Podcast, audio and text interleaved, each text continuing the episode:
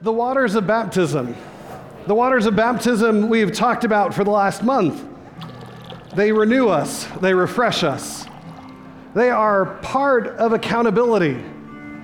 They are places where if we wade in as deep as the water will allow, we'll find something new, something transformative, something changing. I want to welcome you to Chapelwood United Methodist Church this morning. My name is Peter Camarena. I'm one of the pastors. Uh, I'm glad that you're here this morning. We have a wonderful service uh, with baptism and communion, uh, time to worship and praise God. For now, uh, want to uh, invite the worship band uh, to lead us in a song. Please join me in the prayer for illumination. Let us pray.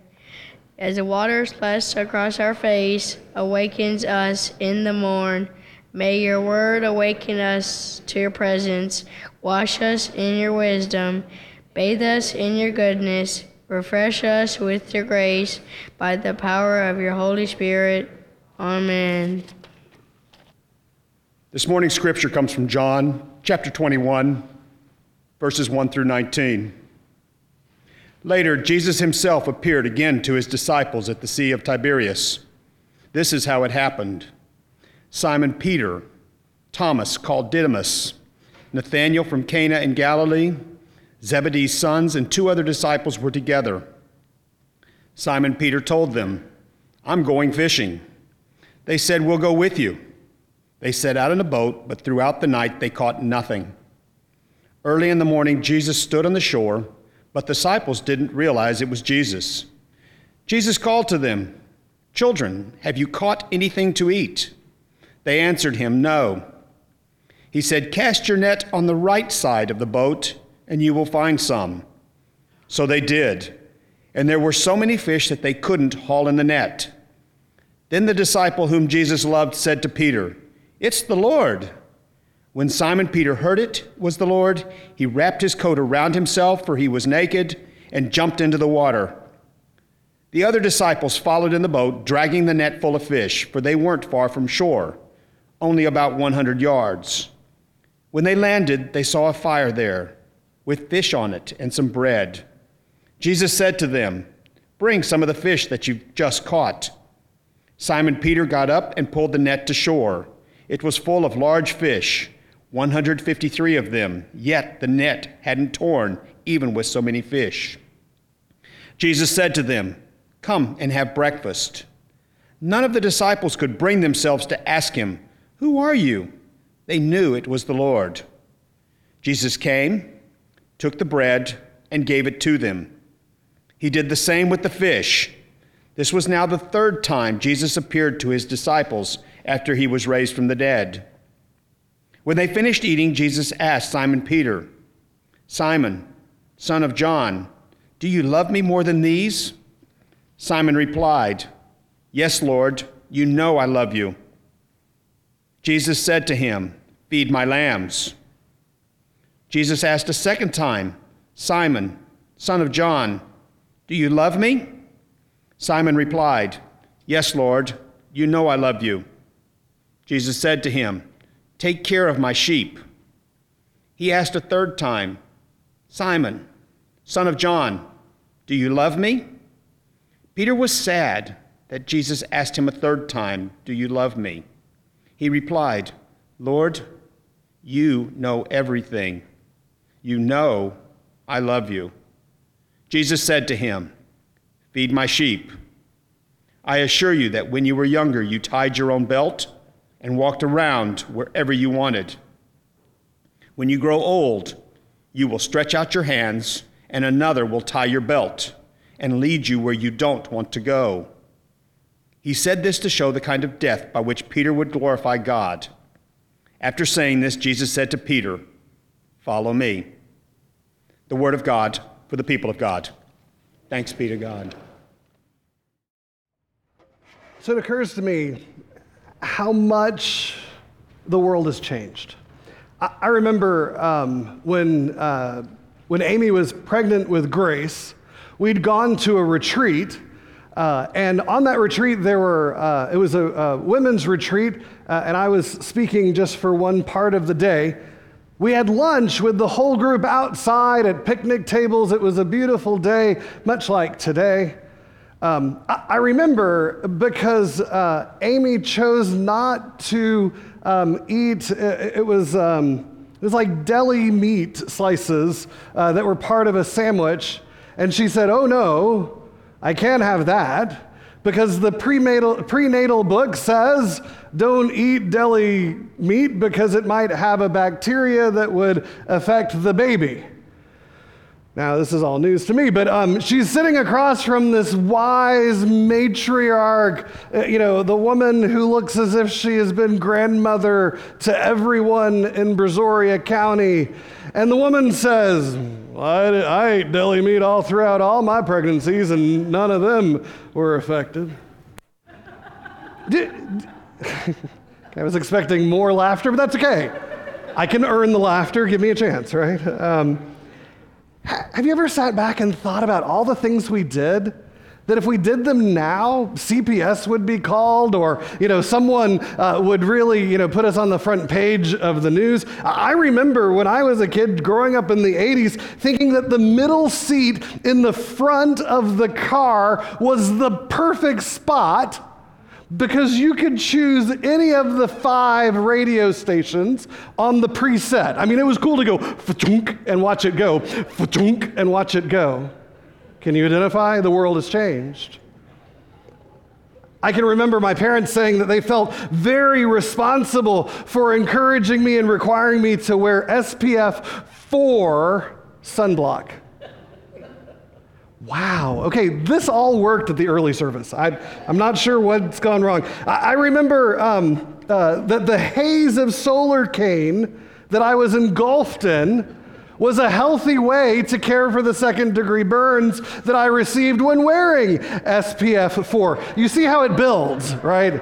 It, Oh, wow. Okay. We'll get to the scripture exegesis real quick now because apparently this isn't working. Um, I remember getting excited when someone would show up at the 4th of July family reunion with a, a pickup truck because I knew we were going to get to ride in the back of the pickup truck. We don't do that anymore, right? And I watch the commercials, I think, Nerf, Schmurf. You know, use Nerf things in um, backyard brawls with your friends in grade school. Back in those days, cap guns and BB guns were the cool way to shoot your eye out, right? The world has changed. The world has changed. I remember when my sister turned 10, she was all of a sudden credentialed to be a babysitter. In our neighborhood, if you could dial 911, you were good. These days, I'm, I, I, think you have to be 18 and get an associate's degree from Brazosport College. I mean, there's all those requirements for babysitting. The world has changed, but it feels like sometimes we don't change. We know that Jesus doesn't change, and we know that the gospel message doesn't change, but the world seems to change right underneath our feet in the midst of life. Uh, our focus today is this realization that baptism isn't uh, an endpoint, but rather a beginning. That baptism isn't graduation for disciples, but rather an empowerment for doing more in the Spirit. That baptism is not uh, that period at the end of the sentence, but rather it is that invitation to something more. Uh, the disciples were in that place of needing something more. Uh, in the Gospel of John, right, if you remember your uh, kind of uh, Bible study skills, Mark is considered the earliest uh, gospel written within about uh, 10 years or so of the resurrection. you get Matthew and Luke that are somewhere a little bit longer, but not too far, maybe 20 or 25 years. And then you get, you get John. Um, and John, some scholars say, could be as much as 90 or 120 years after the um, um, uh, resurrection. And so John's talking about uh, the teachings of Jesus and the memories that he has as he thinks about the future church.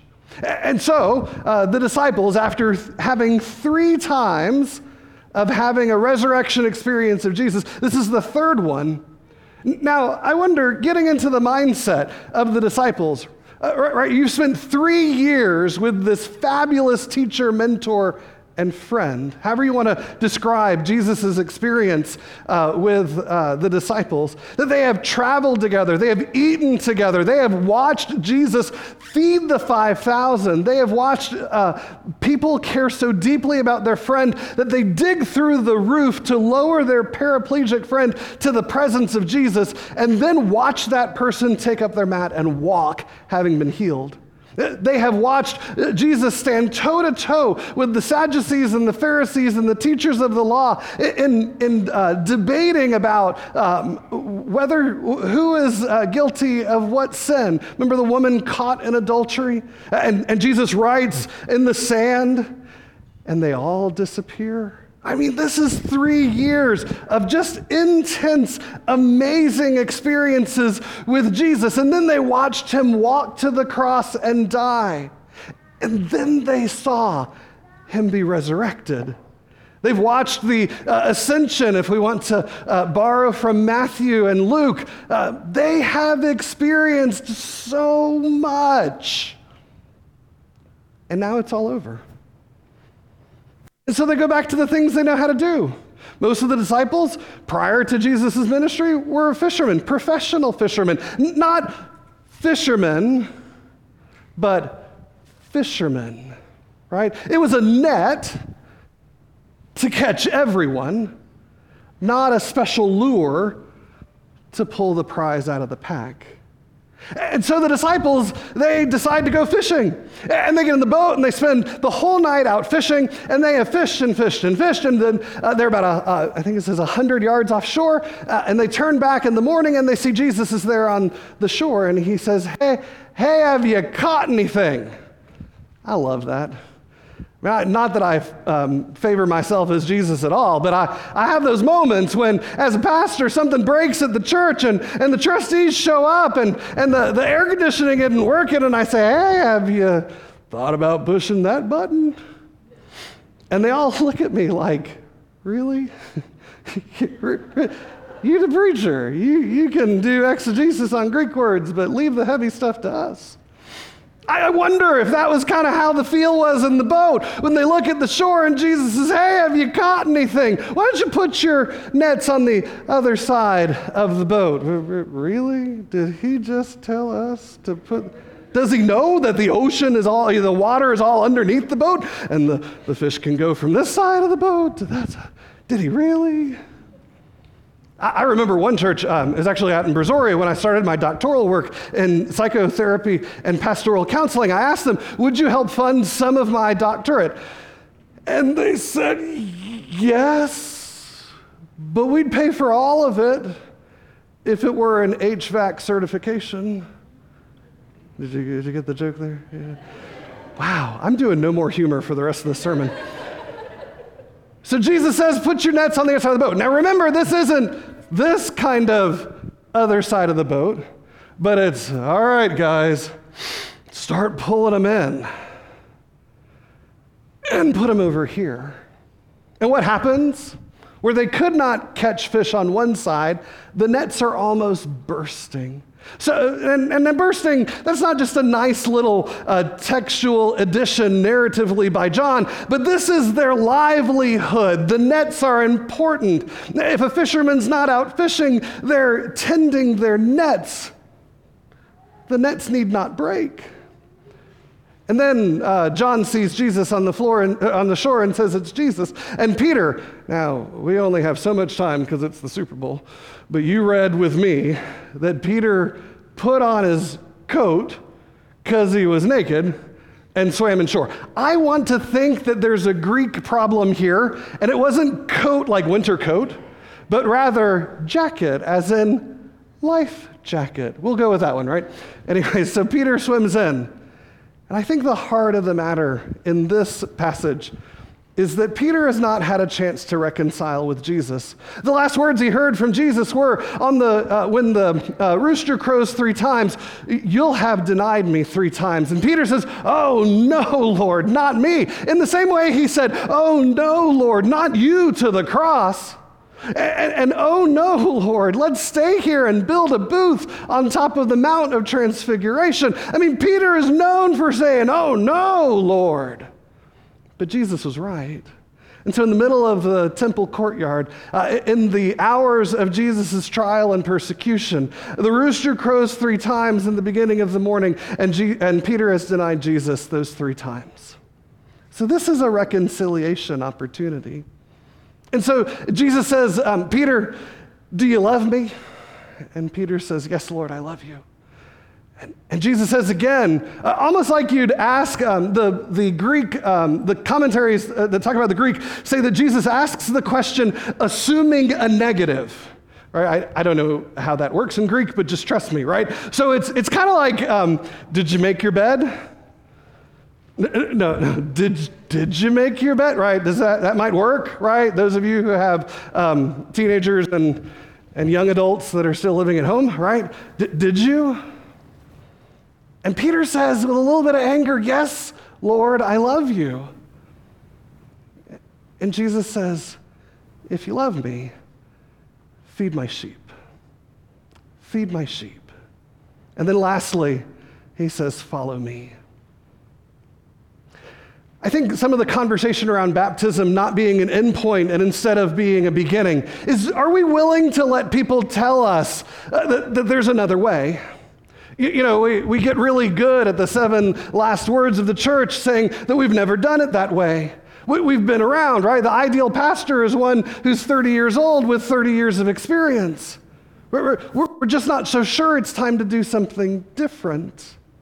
Sometimes it's a matter of, you know, when someone stands up to speak about a new direction that we should go in and addressing a new world, it's easy to say, Does anything good come out of Nazareth?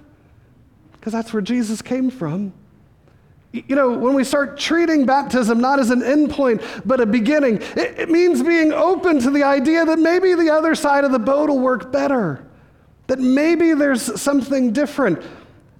Now, part of the text talks about uh, Jesus says to Peter, um, When you were young, you could put your own belt on and go where you wanted to go. But when you're old, um, you will stretch out your arms, and someone else will put your boat on and car- uh, boat belt on and direct you where you do not want to go. This is not a conversation about uh, uh, Alzheimer's or uh, aging or dementia. This is particular information about how Peter is going to uh, die. Peter is going to go to Rome, lead the church in Rome, and being the epicenter of the empire, uh, the church will grow quickly. And uh, in some ways, we, we still refer to Peter's leadership in Rome by talking about the, the Pope, right? Because the Pope is, you know, um, sits in Peter's spot, right? Uh, leading the church in Rome.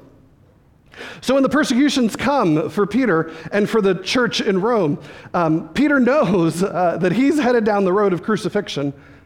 It's where he doesn't want to go. And once he gets there, he at least has one opportunity uh, to kind of assert himself in the process. And he says, If I'm going to be crucifi- crucified, turn me upside down so that no one will mistake what happens to me versus what happened to Jesus. Now, it's easy to say, oh, wait, preacher.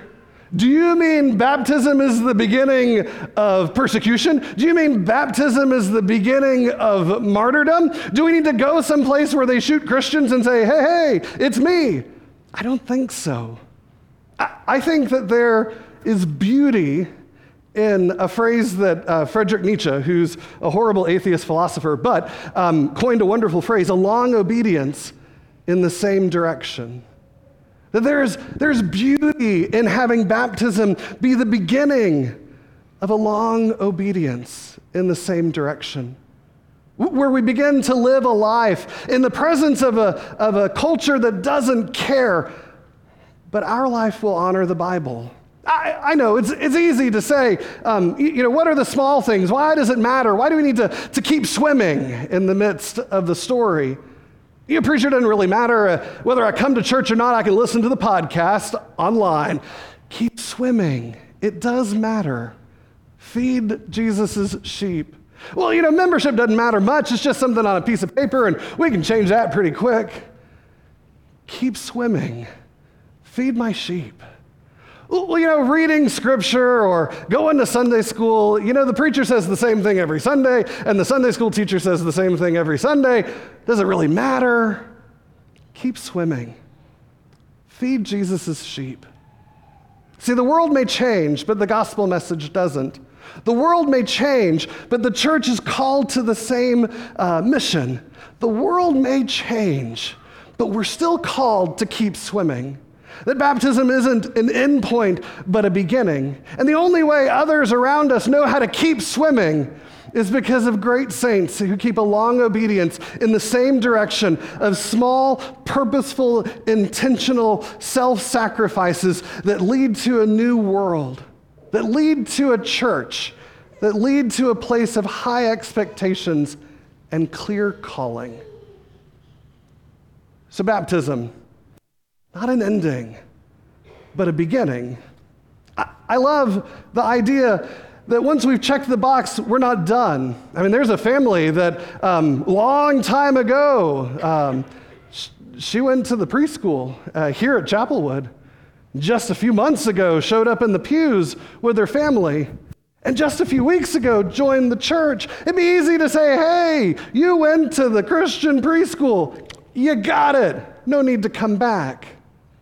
But today, we baptize two of her children. You see, baptism isn't an end point, it's just the beginning. It's just the beginning of what we might do when we partner with God. In the name of the Father, the Son, and the Holy Spirit, amen.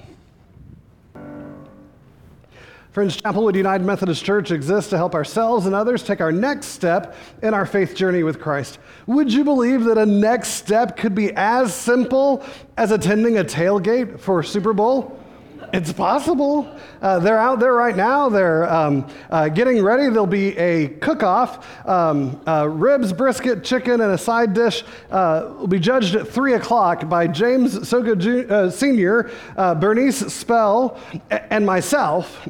It looks like I am, have the credentials to judge a cook off. But to be honest, I never have. So I'm leaning on Bernice because we all know she's the, uh, the closet expert. All right. Uh, also, next steps could be um, as easy um, as uh, considering UM Army. Uh, we'll have a more fuller UM Army announcement. Eh, there it is. Um, you know, the, the, the dates are June 12th through the 18th. If you'd like to talk to LM or to Lonnie Rathman, we'd love for you to raise a generation in faith by working together with our youth uh, to make a difference in people's uh, lives. If you'll go back to the Ash Wednesday, I'll do that one too. Uh, also, your next step could be as easy as fully enjoying Mardi Gras.